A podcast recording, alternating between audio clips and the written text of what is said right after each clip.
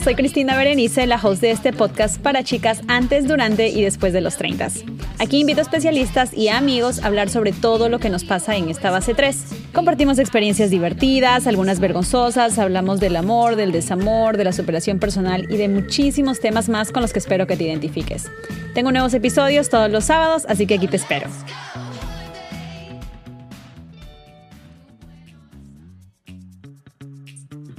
Hola chicas, ¿cómo están? Bienvenidas a un nuevo episodio de Treintañera. Muchísimas gracias como siempre por acompañarme por aquí. Hemos arrancado la tercera temporada y cuando me puse a ver cuáles eran los episodios más escuchados de, desde que empecé a hacer podcast, me di cuenta que el tema de todo lo que tiene que ver con el corazón es de lo que ustedes más buscan, es lo que más escuchan. Y además también de las payasadas que a veces hablamos con mis amigos cuando nos ponemos a recordar cosas del pasado, pero el tema del amor propio siempre está ahí. Y el tema de los corazones rotos también. Entonces, he decidido hoy invitar a alguien que estoy segura que ustedes por ahí tal vez la conocen, no lo sé, y es Lorena Aguirre de el podcast Con Amor Carajo. Lorena, ¿cómo estás? Contenta, muchas gracias por la invitación. Ay, no, muchísimas gracias a ti por el tiempo. Lorena es una coach de amor propio, tiene, como les decía, su podcast eh, que habla muchísimo del empoderamiento femenino a través del amor propio, pero el tema de hoy en específico es cómo juntamos los pedazos de un corazón roto. Lorena, antes que empecemos a hablar de este tema, que es un tema muy grande, cuéntame un poquito más de ti. ¿Qué haces? Em, ¿Cuál es tu profesión? Sí, claro. Yo soy... Ah, yo soy muchas cosas, pero de base estudié pedagogía aquí en Ciudad de México y luego hice un máster en neuropsicología y educación y luego me certifiqué como coach y pues siempre me ha gustado la psicología, siempre me ha gustado el entender por qué nos motiva y nos movemos como nos movemos o hacia dónde. Y yo empecé el podcast con Amor Carajo porque, como siempre pasa, ¿no? Te hace falta a ti algo y entonces lo generas. Y yo dije, ¿cómo es posible que todas las, todos los consejos y todo lo que dicen que hay que hacer es sonreír? Eso ya lo he intentado y no está funcionando. Y entonces mi cometido fue poner todo mi empeño y poner toda mi energía en humanizar los procesos de como este que estás diciendo, ¿no? El de un corazón roto porque a todas nos ha pasado, el de conseguir trabajo, perder trabajo, tener familia, no tener familia, todas las cosas humanas, nuestra cultura las ha deshumanizado y entonces nos quiere como robots o nos quiere como máquinas, que no sintamos o que lo que sintamos esté en una lista muy chiquitita de cosas sonrientes.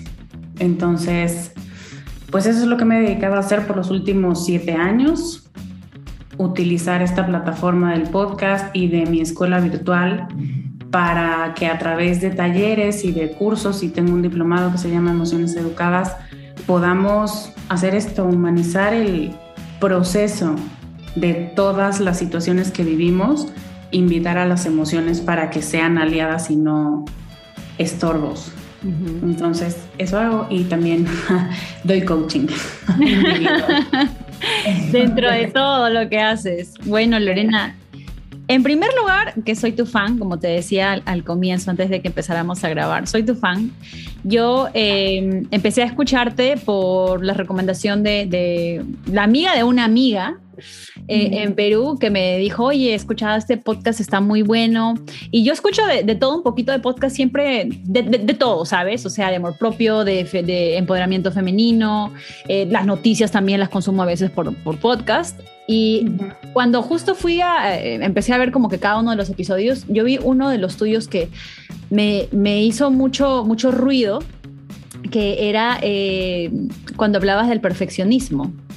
¿No? Un poquito de cómo a veces nosotros en la busca de ser esa persona perfecta, ya sea en el trabajo realmente, en que, que es mi caso, eh, you burn out, o sea, te, saturas, te cansas y, la verdad es que ya no tienes pues de dónde más sacar la creatividad, ya no tienes energías y la verdad es que todas las cosas que decías era como que miércoles, ¿me conoce esta mujer o qué? O sea, todo lo que decías realmente hacía muchísimo sentido. Entonces esto me parece alucinante que, que además de eso tengas años en, el mundo del, podcast y es una dedicación también increíble la, la, que le pones, porque imagínate, yo la justa tengo 40 episodios, tú tienes casi 300, o sea, wow. Unos cuantos. Ahora sí que vamos a empezar a hablar del tema de hoy.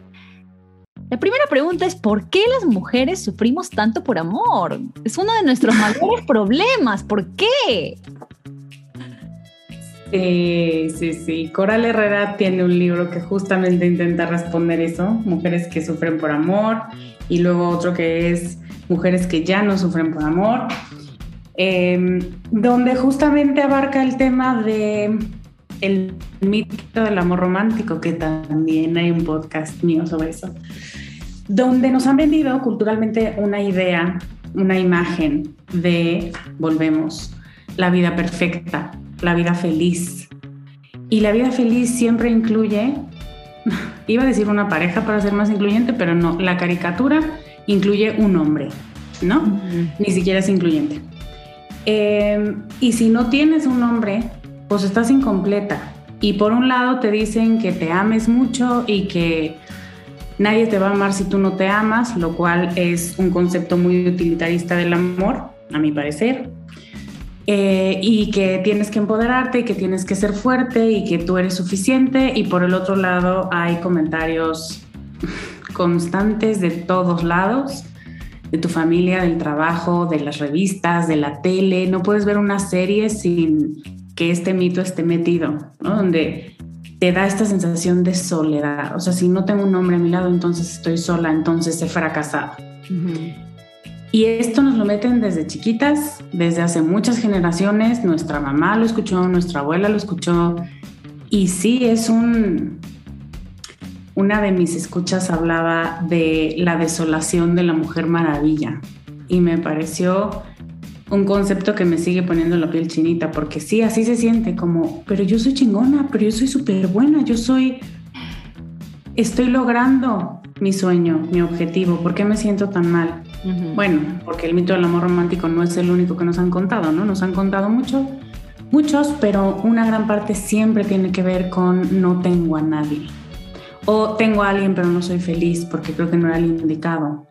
Eh, o no era hombre, o no era con una pareja, o no necesito a alguien a mi lado. Entonces, no hay espacio para cuestionarnos qué es lo que nos hace sentir acompañadas realmente y plenas y libres estando acompañadas. Entonces, sí, la gran mayoría de las preguntas que nos hacemos, y Liz Gilbert lo dice muy chistoso en su libro Comer, Rezar, Amar, dice, estoy aquí frente a un hombre medicina de siete generaciones y lo primero que le quiero preguntar es, ¿ya me voy a divorciar pronto?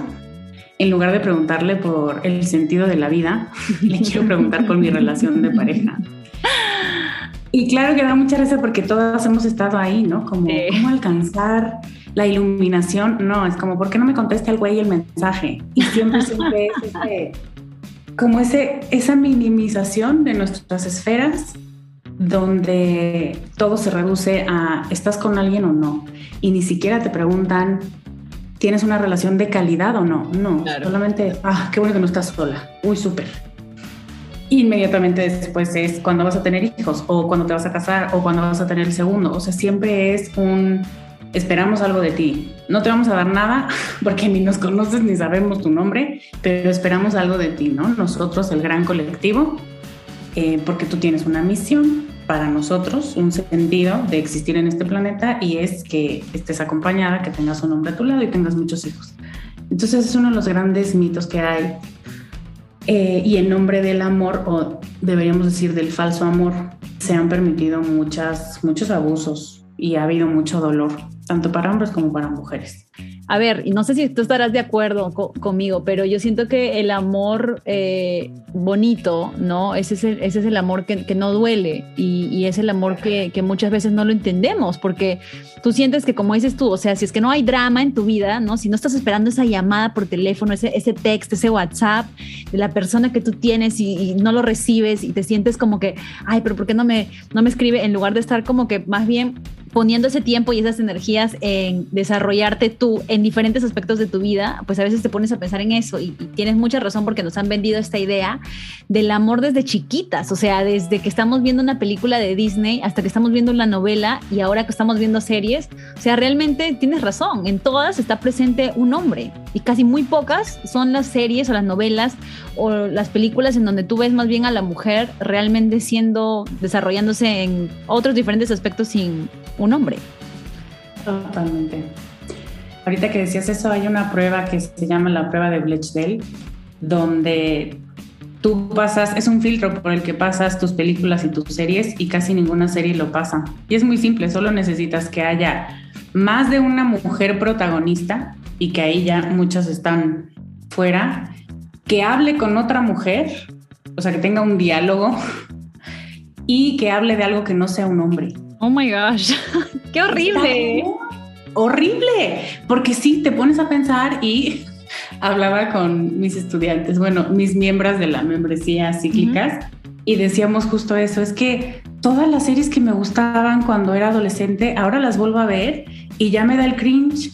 O sea, es como, ¿qué es eso? Porque es tan gordofóbico, tan homofóbico, tan misógino y yo, o sea, yo lo consumía y me daba risa y yo, bueno, eso nos enseña que estamos despertando, ¿no? Y que bueno. si ya, mmm, ya sientes como uñas en un pizarrón, quiere decir que hay otro nivel de conciencia, pero sí, sí está súper normalizado.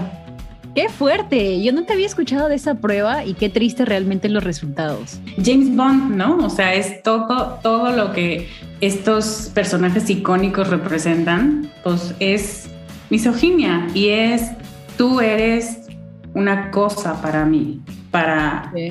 ocupar cinco minutos de pantalla y de preferencia con escote o nada. Entonces, esos son los mensajes. Nosotras somos cosas que necesitamos tener un hombre al lado. Pues no wonder tantísimas estamos confundidas, enojadas o ya en huelga de no, no quiero nada, no quiero nada, ni me hablen y no me pregunten porque los voy a morder. sí. Estábamos hablando ahorita de, de, de, los que te dejan en leído en WhatsApp, ¿no? O sea, tú les escribes, te dejan en leído o le, le, les marcas y te llaman al siguiente día, ¿no?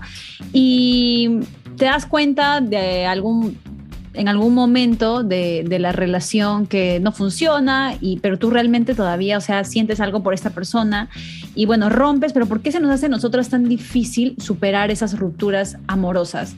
Yo personalmente pasé por una hace, hace muchos años, eh, antes de, de, de conocer a mi esposo, y a mí me demoró más o menos como que un año poder superar no sé si superarlo a él, pero superar la ruptura, porque yo sentía que a mí me habían herido, no en el corazón, que en el corazón también, pero en el ego.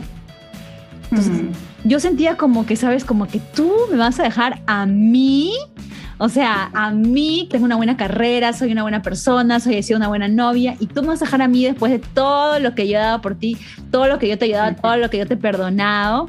Y claro, no me demoró un mes ni dos meses, no me demoró, yo diría que más de un año poder superar esa ruptura. ¿Por, ¿por qué suceden este tipo de cosas? me encanta como dices, tú me vas a dejar a mí. La verdad es que sí, no eres la única y cada vez hay más estudios que prueban que eh, las mujeres toleran mucho más abuso con tal de no terminar una relación o de no de que no las dejen, ¿no? Como que el miedo más grande es ¡Ah! me dejó, me abandonó o ya métele tu cosecha dramática, que no es dramática propia, ¿eh? Tampoco quiero hacer burla de nada, es el drama heredado también. Entonces, te cambió por otra y qué tiene ella que no tenga yo, o sea, todos estos contenidos consumidos en novelas, en frases que le escuchamos a nuestras tías, tal vez a tu mamá, o sea, todo esto sigue creando una narrativa. Entonces, me estás dejando a mí. Cuando yo he construido una identidad que es lovable, ¿no? Totalmente amable. Soy la persona que más puede ser amada en el mundo y tú me estás diciendo que no a mí. Entonces es un rechazo personal y no solo a mí como amante, como pareja, sino a todas mis esferas, porque básicamente todo en lo que yo me he convertido ha sido para poder ganar puntos. Estos puntos invisibles de, no, está con un mujerón y entonces, ¿cómo es posible que tú decidas dejar a este mujerón? O sea, y fíjate que difícilmente la conclusión de una mujer es, es un imbécil, se lo pierde. Es, ¿qué me habrá faltado? ¿O qué le ha dado de más? ¿O qué le habré dado de menos? O sea, siempre es un, un dedo que se apunta a sí misma. Me está viniendo a la mente una TED Talk de una mujer que no me... Reshma Shauhani creo que se llama que es programadora y tiene un programa para niños para que aprendan a programar. Y ella dice, es un salón mezclado de niños y niñas. Y cuando los niños levantan la mano para que les ayudes porque su código no funcionó, te dicen, el código está mal, corrijan el código. y cuando una niña levanta la mano para pedir ayuda, te dice, ¿en qué me equivoqué? ¿Dónde estoy mal yo? Hmm. Y ella dice, pero uno sabe mejor y entonces le das control Z, control Z, control Z, te das cuenta de lo que la niña había escrito, porque claro, cuando la niña levanta la mano, su pantalla está en blanco, para que no vayas a ver todas las estupideces que puso en su código. Pero yo le pongo control Z y me doy cuenta que su código estaba casi perfecto solamente por dos letras o dos números. Pero ella pregunta cuál es mi problema y él pregunta él no pregunta nada, él afirma, el código está mal. Y me parece súper simbólico el mensaje que cada quien carga con sus propios fantasmas, ¿no? El hombre carga con la exigencia de nunca poder equivocarse y entonces estar culpando todo a todos y entonces poder ser inmaduro porque él nunca tiene la culpa de nada y al final es la imposibilidad de ser honesto consigo mismo y eso también es pues, un fantasma bastante pesado. Y ella carga con, no soy suficiente, no estoy bien, ya me volví a equivocar, ya me volvieron a cambiar, a pesar de, y esta es la queja y el dolor más grande, a pesar de que le di todo, le di todo mi amor y cada vez escucho más, le di dinero, le pagué la carrera, yo pagaba la renta, o sea, ya es otro tipo de codependencia, o sea, ya no es la esposa de los 50 que tiene que quedarse con un marido porque él es el sostén económico, ahora ella se ha emancipado y entonces puede tener un trabajo, gana más que él, pero de todos modos ella es quien sostiene la casa.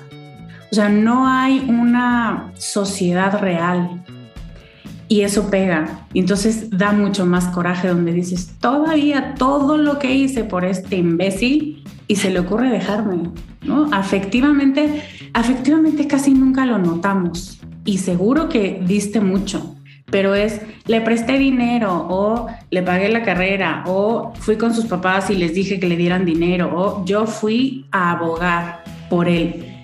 Y nunca te dicen, y ahora me debe lo que es. No, solo es, qué dolor, qué dolor. Eh, yo le di muchas cosas. No hay ni siquiera un me quitó muchas cosas. O sea, la sensación de culpa nunca está depositada sobre la otra persona, solamente sobre nosotras. Y eso lo hace más pesado todavía. Yo por imbécil, yo por haber lavado, pero a mí quién me dijo y quién me pidió, pero yo me ofrecí. Entonces, no solamente es el dolor de haber terminado una relación o de que te das cuenta de que nunca funcionó, sino de que tú tienes la culpa. o sea, tú tienes la culpa por haber invertido en tu relación tanto tiempo como afecto como dinero, tú eres la tonta, tú eres la que está defectuosa y entonces es un círculo del que no sales nunca, del que eximes de toda culpabilidad al otro 50% de la relación y tú estás dando vueltas en la cama sin poder dormir porque crees que eres la única responsable de tu situación mierdosa en este momento. Pero Lorena, ¿por o sea, pero ¿por qué uno se siente así? O sea, ¿por qué tú te echas la culpa a ti? ¿Eso viene del pasado? O, o, sea, ¿por qué aprendemos que, o sea, nosotras somos las culpables y que no la otra persona, a, tu punto, ¿no? O sea, ¿por qué siempre todo recae en nosotras y no recae en la otra persona? Porque obviamente es un imbécil y no se dio cuenta de la mujer que tenía enfrente, ¿no? De que podían complementarse, de que se yo qué sé, whatever. Eh, pero ¿por qué, ¿por qué hacemos eso? Creo que son dos enseñanzas principales. La de la niña buena y unas enseñanzas varias sobre espiritualidad 2.0, que es lo mismo que, que antes cuando nos daba culpa todo. Entonces, la buena niña es, pero tú hiciste lo que tenías que hacer, o sea, pero estuvo bien y te toca a ti ser buena. Si él no te quiere, o sea, no quiere estar a la altura o no quiere corresponder, pues allá él, ¿no? Y ya ahí se acabó toda sensación de justicia y de yo no me lo merecía, o sea, yo fui una buena persona. Ah, bueno, claro, y el no reconocimiento de eso, de las propias fortalezas, de la propia identidad, o sea, tú tienes que ser buena. Y eso lo tenemos muy clavado, pero ni siquiera identificas cuáles de tus acciones son de una buena persona. Si yo a quien nos está escuchando les pregunto, dime tres cosas que te hacen una buena persona ante tus ojos, cuesta trabajo, porque es como, pues, ah, buena, buena, pues no tan buena, ¿no? O sea, siempre hay un, bueno, le echo ganitas, bueno, intento, ¿no? O sea, es un estándar tan alto, una exigencia de perfección tan alta que es no estoy haciendo nada extraordinario, solo estoy siendo pues un ser humano decente. Entonces, minimizamos las cosas que hacemos, que son cosas muy buenas, muy chingonas, de mucha generosidad y solo decimos, ay, pues ni modo que lo dejara en la calle. Mm, pero sí sabes que sí era una opción, ¿no? O sea, no, ¿cómo crees? Ah, bueno, tomaste otra opción y nunca consideraste que había tres más no consideradas de buena persona, pero pudiste haberlas tomado, o sea, pudiste no haber hecho nada y no era tu responsabilidad hacer algo, pero de todos modos decidiste tomar la vía de, pues eso, como de la que tiene buen corazón, ¿no? Entonces, es que ya habíamos cortado, pero como no tenía dónde ir, pues se quedó viviendo en la casa dos meses más. Ah, ni modo que, que hiciera, pues correrlo o decirle que compartiera la renta contigo, pero ni eso, o sea, no se te ocurre que hay otras posibilidades más justas, que se sienten menos pesadas para ti. El síndrome de la niña buena también incluye el, está bien, yo lo cargo todo. No te preocupes, al fin que es temporal, al fin que tú no puedes, al fin que tú no tienes trabajo, al fin que tú no te has titulado. O sea, siempre hay un punto en el que tú puedes ayudar, ¿no? Esto es el mensaje de chiquitas. Tú puedes ayudar, ayuda. Y ahí vamos muy obedientes y no entendemos dónde es ayudar y dónde ya es perjudicar. Em, y el componente de la espiritualidad malentendida, donde lo que tú hagas se te va a regresar, donde pongas la otra mejilla y entonces ya no te dicen que pongas la otra mejilla, pero te dicen que el karma. Entonces básicamente es lo mismo. Y sé que no es lo mismo, tampoco me vayan a crucificar por eso. crucificar.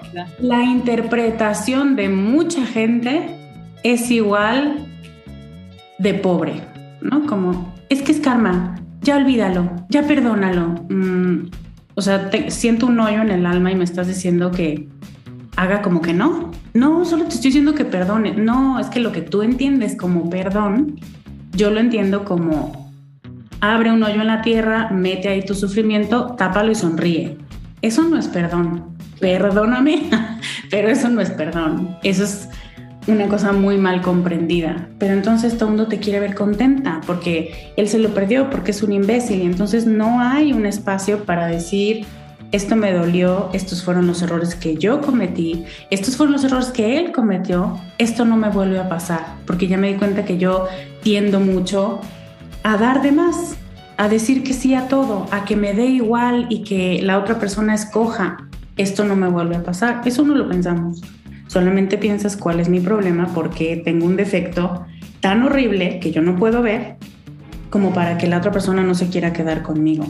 Entonces seguimos em, Y seguimos alimentando esa pregunta con yo tengo que ser buena y con no puedo. Confundimos ser malas personas con ser justas.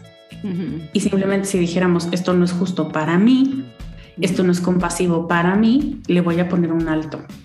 No asociamos que la compasión también tiene que ver con límites, que alguien me decía, la autocompasión feroz, eh, pues eso, no tiene que ver o no entiendo por qué hablas de límites y de poner eh, o de ser muy firme cuando estás hablando de autocompasión, porque como que no se entiende. Entendemos que autocompasión se trata de puro amor, masajes y yo me amo, yo me amo. Y la verdad es que eso es solo una parte.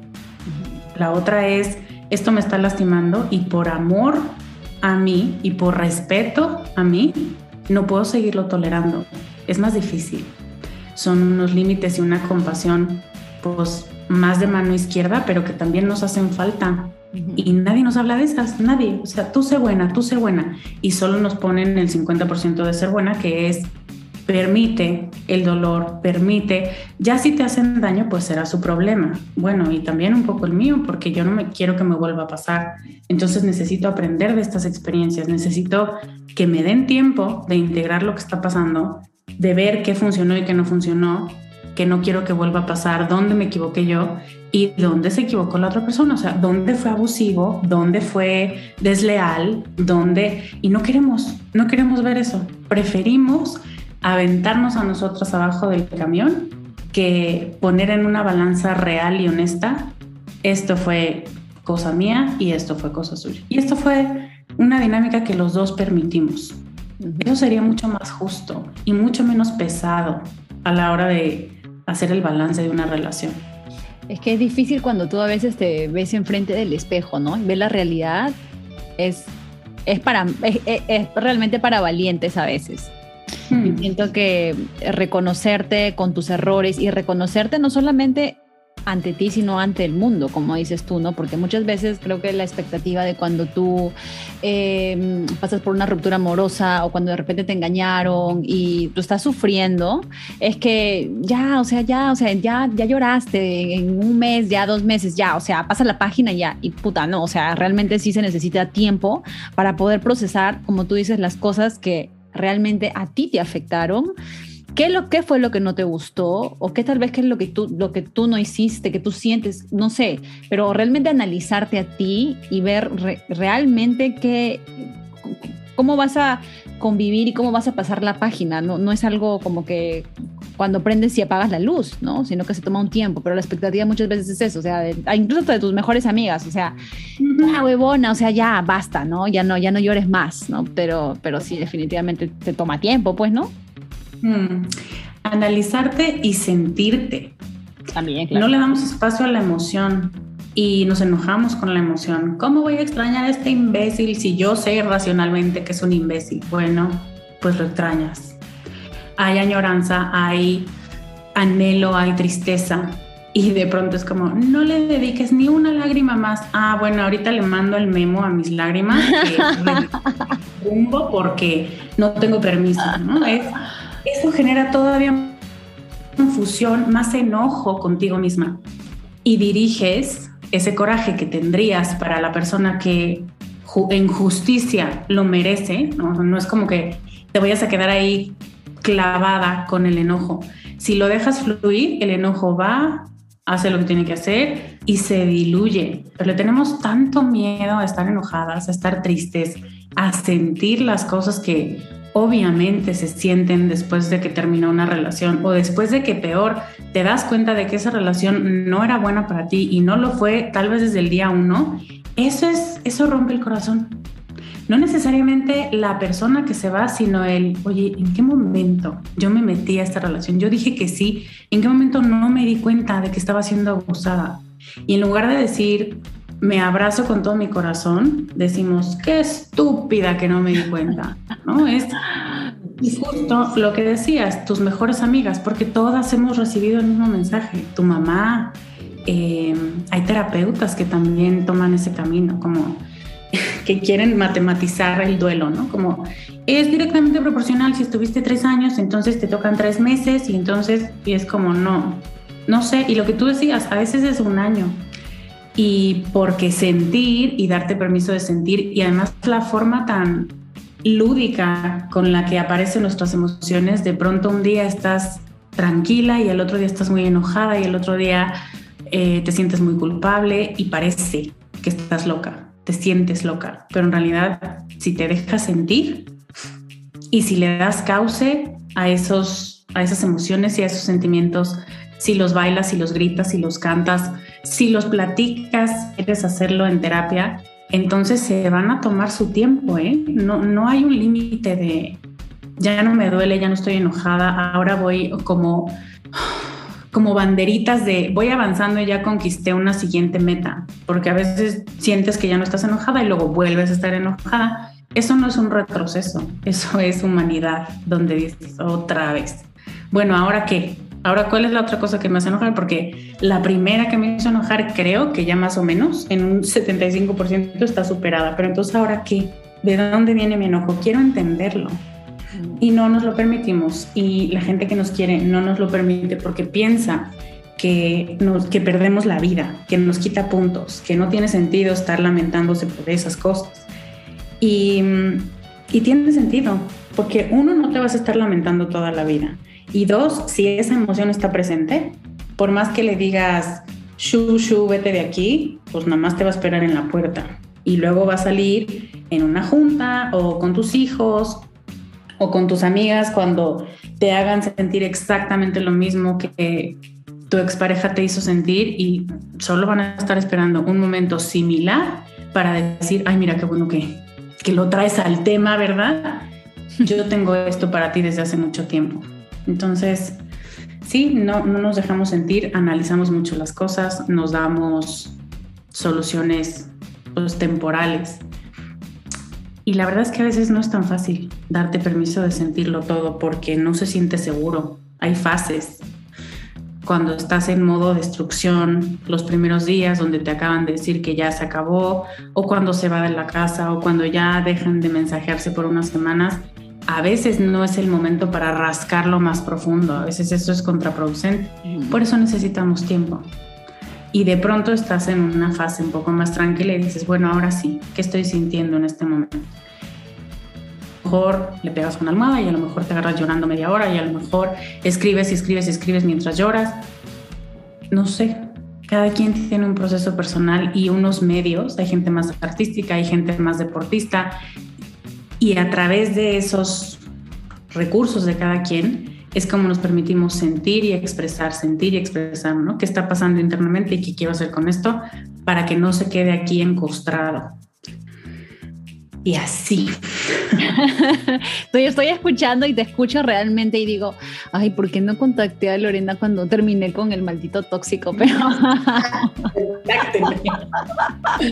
Contáctela, por favor. Porque I feel like I'm going to church. Ahorita estoy así recibiendo como que la palabra en ese momento, por eso estoy calladita. Ay, es difícil, porque no tenemos una cultura que, que nos sostenga así. O sea, es difícil cuando una amiga te dice, llora. Cuando te dice, pues claro que lo extrañas, güey, estuviste tres años con él. No, no, es como, ah, ya vas a empezar otra vez. Ay, ¿en qué quedamos? Ay, no sé qué. Entonces sientes además como un compromiso de, sí es cierto, yo no puedo estar sintiendo otra cosa que no sea odio, desdén y asco por esta persona. Y más bien es como, bueno, esas son tres cosas que puedo sentir dentro de cientos y cientos de posibilidades y de combinaciones. No me voy a limitar a solo sentir eso.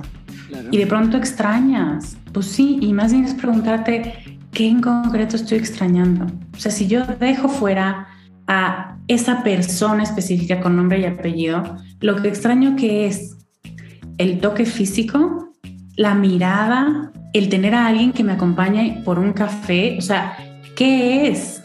Porque de eso es de lo que estoy teniendo más deseo en este momento. No de él, pero a lo mejor de sentirme acompañada, a lo mejor de reírme y platicar mientras voy caminando.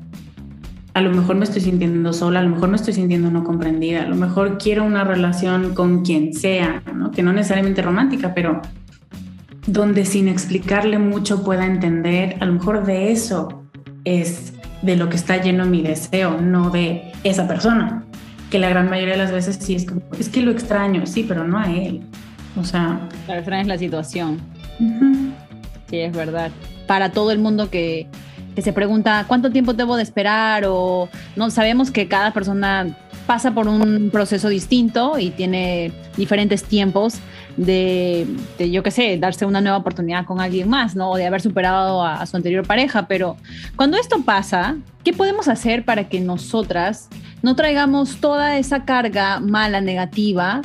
Eh, mm. y, todos esos, sentimientos de tal vez de temor, si es que te han engañado, ya sea con dinero, con otra persona, lo que fuera el caso, a tu nueva relación, porque siento que eso pasa mucho, ¿no? O sea, porque alguien te engañó o porque alguien te hirió, entonces ya tienes como tus, tus barreras altas, ¿no? Ya no quieres dejar eh, que la otra persona que realmente sí puede ser una buena persona para ti, sí puede ser una buena pareja para ti, pero tú tienes tanto miedo que te vuelvan a hacer daño que tal vez a veces incluso no les dan el chance o se autosabotea a uno misma. Entonces, ¿qué podemos hacer para no caer en ese error? Darte el espacio para sentir tus emociones, para decir, porque cuando tú lo notas, cuando tú te haces aliada y dices, estas lágrimas no quiere decir que estoy triste. Yo he notado que y se van a reír, pero yo desde que hice las paces con mis emociones he notado que cuando estoy llorando de ilusión o de alegría o de amor, mis lágrimas son más ligeras y menos saladas. Mm. Y cuando estoy llorando de tristeza se sienten pesadas, como más densas. Llegar a ese... Y claro que cuando lo descubrí dije, ah, muy bien, Lorena, muy bien. O sea, como que llegas a un punto donde dices, claro que siempre puedo seguir descubriendo qué me está queriendo decir esta sensación física, o sea, este nudo en la panza, luego, luego lo asocias con, y la gente, ¿no? Los blogs y te digo, a veces algunos terapeutas te dicen, el nudo en la panza significa miedo. No, bueno, para ti, o objetivamente para algunas personas, pero para mí también significa algo que me da mucha emoción hacer, pero al mismo tiempo... Eh, quiero decir muchas cosas, pero siento que no me va a salir todo, entonces no me quiero equivocar porque es tan importante para mí, eso también te hace un nudo en la panza. Entonces, no hay, a una sensación no le corresponde solamente un significado. Nos toca a nosotras poder decir, ¿por qué estoy sintiendo esto? ¿No? En una nueva relación o en un nuevo intento de relación empiezas a sentir mariposas en la panza y luego, luego lo asocias con, ¡Ah! esto es lo mismo que sentí con el traidor anterior, peligro, peligro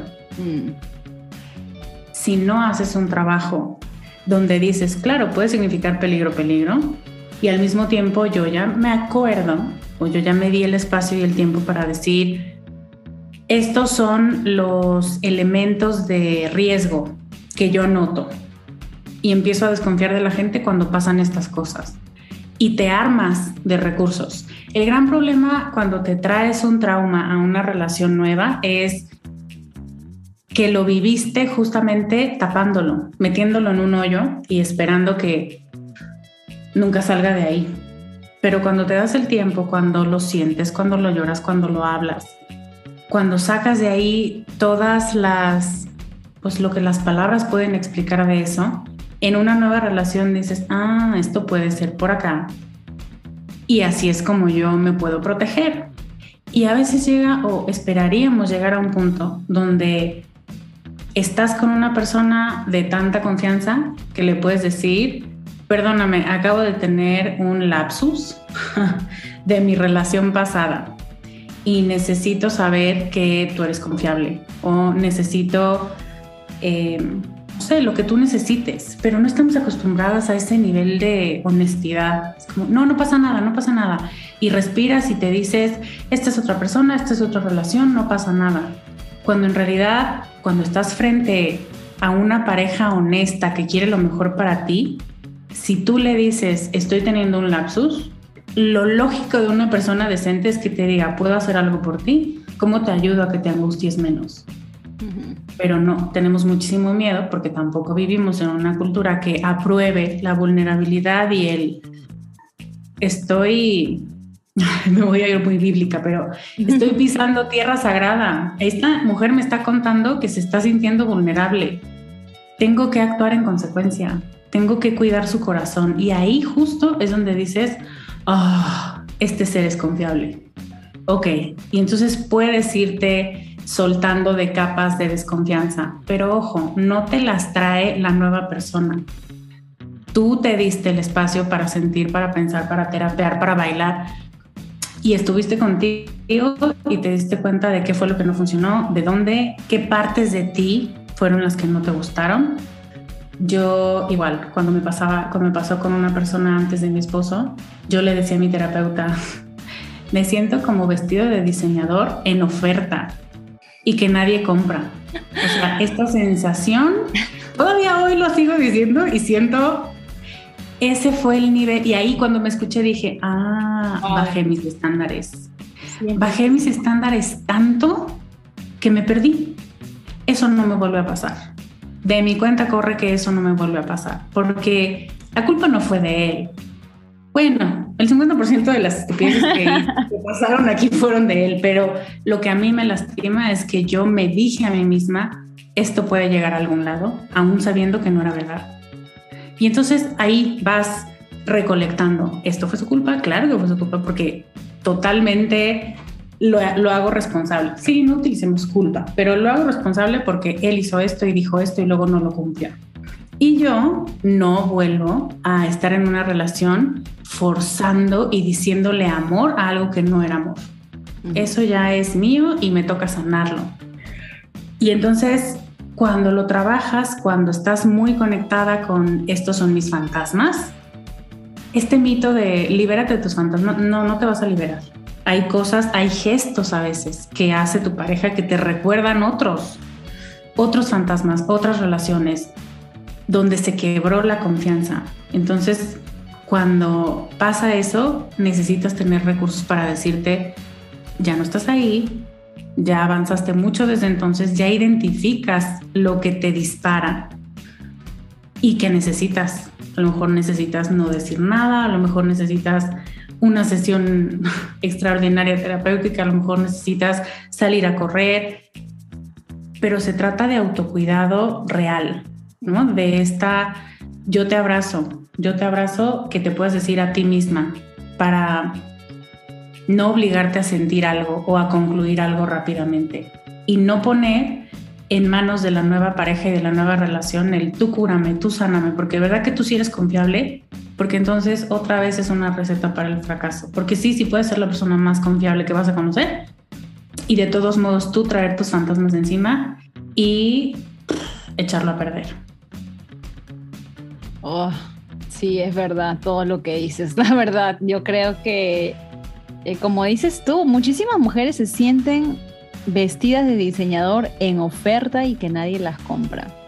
Wow, nunca había escuchado eso y hay muchas mujeres que realmente se sienten tan devaluadas, que han bajado sus estándares tanto por alguien que a veces realmente no vale la pena, pero también si tú, si, si tú sabes que la persona no vale la pena y tú sigues al lado de esta persona, Hmm. Es eso, ¿no? O sea, eres, eres, estás vestida de diseñador, que es lo mejor, el más caro, Gucci, yo qué sé, Versace, lo que tú quieras, pero pucha, ni, ni en el mercado te compran. Exacto, exacto ni en el mercado te compran porque tú no te estás dando tu valor, tú, no, tú misma, o sea, tú misma no te estás dando el valor. Entonces, es difícil. Yo sé que muchas chicas me van a decir, pero ay, pero, este, pero ¿cómo hago? Yo soy, mucho, mucho escucho, mira Lorena, que me dicen siempre la misma frase, soy codependiente emocional de una persona, la codependencia emocional.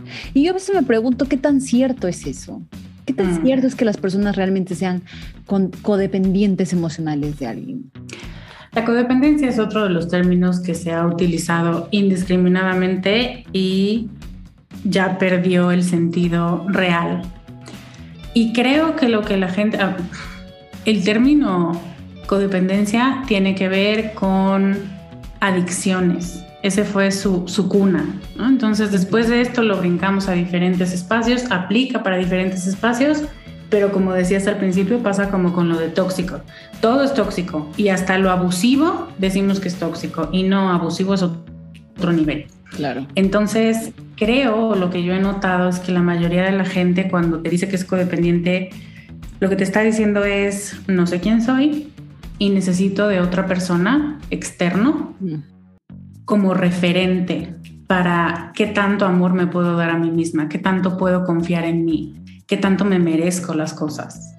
Y porque te lo dicen con mucha frustración, o sea, no tanto es codependencia a un ser, ¿no? a una persona específica, pero es tengo tal desconocimiento de mis límites, de mis deseos, de sueños es otra palabra que también ha sido muy manoseada, pero de lo que profundamente anhelo, que estoy esperando que otras personas aprueben. Porque ya si mi tía o mi mamá me dicen, no, eso que nunca lo vas a lograr porque tú no estudiaste eso, porque tú nunca has sido así, porque tú desde chiquita tal, entonces ya abandonas, porque dices, claro, tiene sentido. En ese sentido, yo he escuchado el término. Entonces, no es tanto una codependencia como dependo de ti para ser feliz, pero sí es, eres un referente para mí, para que yo diga hasta dónde me puedo atrever, hasta dónde soy digna, llegamos a puntos muy existenciales, hasta dónde soy digna de ser amada, hasta dónde me merezco el afecto de otras personas, porque la conclusión es, si tú te quedas conmigo, por eso yo creo lo que me preguntabas hace rato, si tú me dejas, entonces significa que no valgo tanto. Tenemos muy metida esa idea de que si estás con alguien es porque vales lo suficiente. Ergo, cuando esa persona se va, entonces tú has perdido valor. Si lo pensamos así, pues se escucha muy estúpido, porque lo es. Pero sí es una creencia muy popular, inconsciente, pero sí es como lo que decían, cómo me dejó a mí. A mí. Estúpido. soy tan valiosa y si yo tengo tantas cualidades y tan, ¿cómo se atrevió? Pues hay muchos factores que tienen que ver con que una persona se vaya, con que, una relación eh, termine en el punto donde se encuentra. Entonces, sí, creo que no es tanto una codependencia, sino un necesito conocerme mejor para no necesitar a alguien que me venga a decir quién soy. Porque claro, es un riesgo muy grande que si tú te vas, entonces yo pierdo mi identidad de una manera inexplicable y siento que no puedo ser amada, que no me merezco el amor, que nadie más me va a amar como tú me amaste. Y ahí es donde caemos en estos círculos de ansiedad profunda por una falta de conocimiento personal, tanto de cualidades como de limitaciones para finalizar el episodio, que creo que podría quedarme a hablar contigo, no sé, cinco horas fácil, porque tenía una lista de preguntas, pero tú dices tantas cosas que son de tanto valor que me llevan a otra pregunta y que me llevan a otra pregunta. Pero para resumir, ¿cuál sería tu consejo para que las treintañeras que han tenido esa ruptura en el corazón o que han pasado por esa separación difícil puedan volver a armar este corazón con esas, mm. con esas piecitas que quedaron rotas, porque sabemos que no va a ser igual, pero ¿cómo lo podemos volver a armar? Claro. Lo primero que hay que hacer es reconocer. Ay, perdón. Tranquila. Voy a volver. No tengo una receta, pero sí sé que lo primero que hay que hacer es reconocer esas piezas rotas y ver, eso está pasando.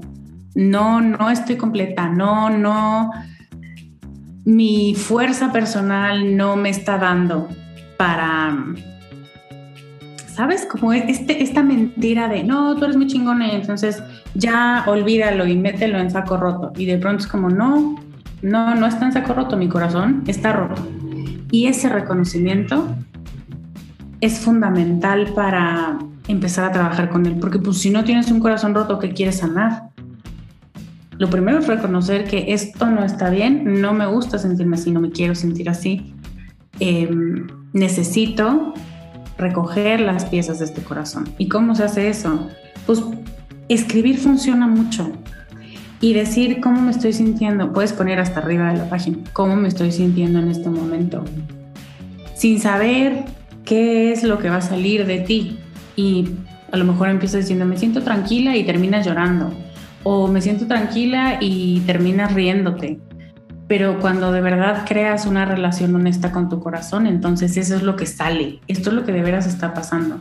Tengo el corazón roto. ¿Por qué siento el corazón roto? Y de pronto empiezas hablando de un mal día en el trabajo y luego lo asocias con con esta relación y de pronto hay mujeres que están, se impactan muchísimo en coaching porque es como, pero esta relación ya tiene más de 10 años y ya la he ido con tres terapeutas diferentes. Pues es lo que les digo, los fantasmas no se van. Los mantienes, los identificas cada vez más rápido y puedes nombrarlos y hasta les puedes sonreír como, ah, ya volviste. Bueno, nada más no hagas mucho desmadre. Y se van, ¿no? Pero le tenemos tanto miedo y tanto hemos sido entrenadas también para pasar página que no notamos el corazón roto, no nos damos el espacio para hablar con él ni para decirle, órale, aquí estoy. O sea, como tendríamos que hacer con los niños. Te veo enojada. ¿Quieres hablar conmigo? ¿Le quieres pegar al piso? ¿Quieres zapatear lo más fuerte que puedas? Y a lo mejor termina llorando y termina con mucho coraje y te termina diciendo, es que no me regalaron nada de cumpleaños y se les olvidó el cumpleaños en la escuela, ¿no?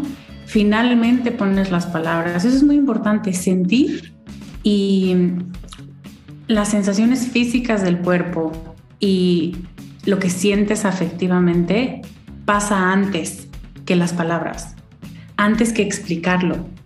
Entonces a veces puedes sentir un algo que no sabes qué es y entonces, bueno, voy a intentar escribir, bueno, voy a intentar bailar, bueno, quién sabe qué sea. Y a veces, les digo de una vez, te tardas cinco días hasta que un día dices, oh, estaba decepcionada.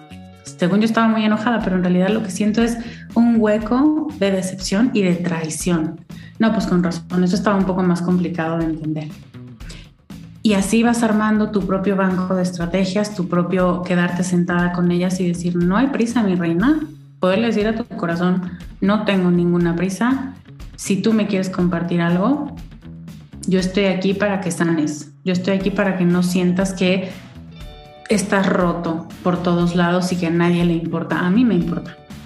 Y voy a ver qué es lo que necesitas y voy a darte lo que yo pueda, lo que pueda ver en este momento. Y, a lo y muchas veces eso es un automasaje, un autoabrazo, un baño caliente, hablar con alguien que se sienta seguro. Em, hay muchas cosas que se pueden hacer y en realidad solo tenemos una opción, haz como que no sientes feo. Eso es lo que nos enferma, lo que nos deprime, lo que nos hace sentir totalmente desempoderadas porque tienes que ponerte una máscara de que te sientes fuerte y poderosa y que no te importa cuando en realidad tienes las piezas del corazón en las manos y las tienes que esconder. Eso no funciona. Eso es lo que la mayoría de las veces hacemos y nos sale contraproducente. Entonces, saben que tengan su máscara. Si no me quieren ver triste, no me visiten, no me manden mensaje, pero yo estoy triste y a veces estaré enojada. Y voy a honrar el proceso más de lo que quiero quedar bien con ustedes. Eso a veces, esa conversación a veces hace falta con algunas amigas, con alguna hermana, con tu mamá, ¿no? Como es que ya no te quiero ver triste. Bueno, pues no me veas, o sea, porque estoy triste y porque necesito dejar que esta sensación pase para que yo sepa, sin traumatizarme, que mi tristeza no me va a matar. Bueno, un pequeño asterisco aquí. Si tienes una historia con la depresión, si tienes una historia clínica, psiquiátrica, vuelve con tu psiquiatra, vuelve si has estado medicada, ¿no? Porque de pronto claro. se siente muy pesado si has vivido periodos muy intensos de, de depresión, que yo te diga, siente tu depresión, o sea, me quieren golpear. Entonces, no, autocuidado. Cada quien sabe, como es que cuando yo me enojo destruyo todo, pues entonces también vuelve a terapia.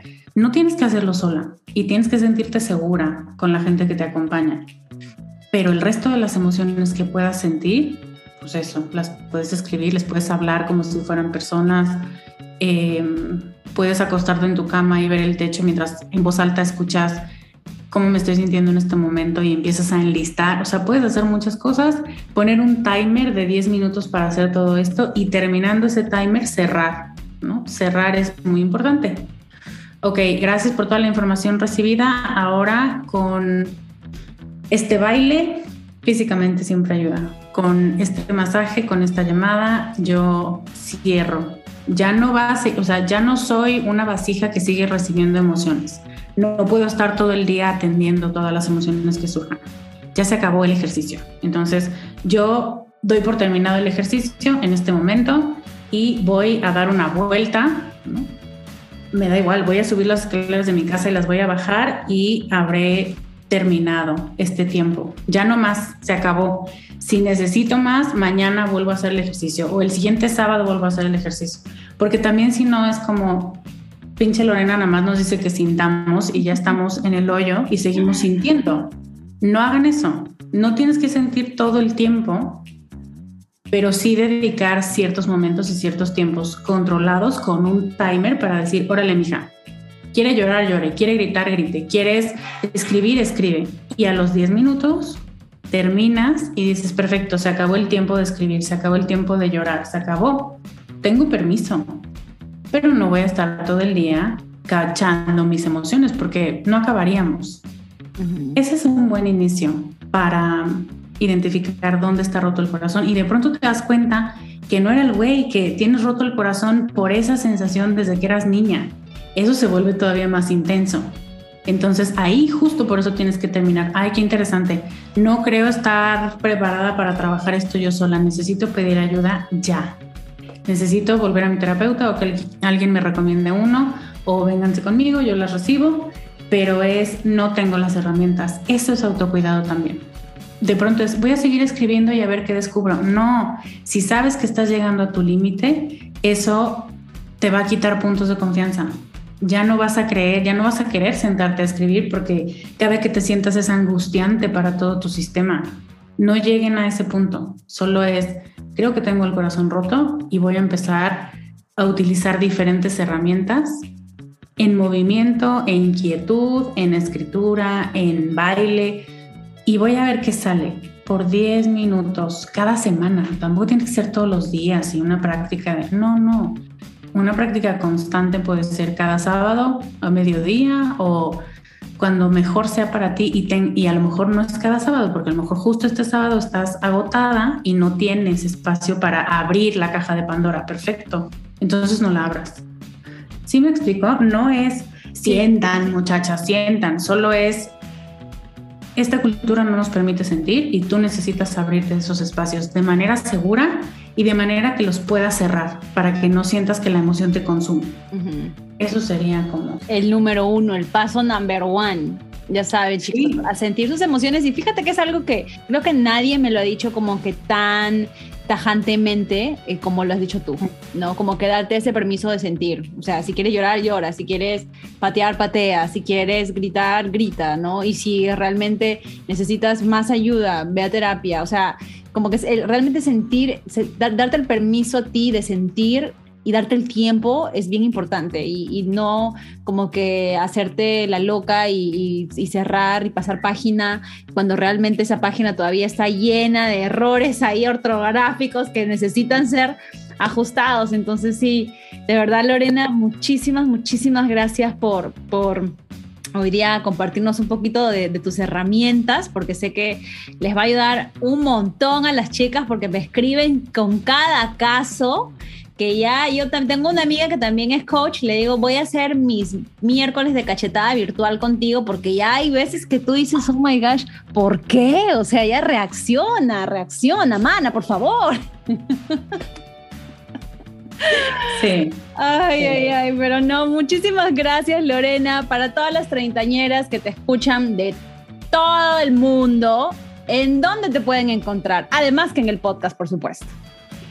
Sí, mi podcast está en Spotify, se llama Con Amor Carajo. Y mi página es, es descubremasdeti.com y así también me encuentran en Instagram, que es donde, bueno, y en Facebook, pero más en Instagram, que es donde estoy. Lorena, muchísimas gracias una vez más por estar aquí con nosotras hoy. Para todas las chicas que me están escuchando, ya saben, empezó la tercera temporada, así que vayan a darle play a los nuevos episodios. Y ya saben, cualquier cosita por ahí me pueden estar buscando en Instagram, arroba treintañera podcast. Y también vayan a escuchar los episodios de Lorena. Ya saben, con amor, carajo, están buenísimos. Yo los he escuchado y estoy segura que a ustedes les va a encantar. Un besote, chicas. Nos vemos la próxima semana. Chao. Bye.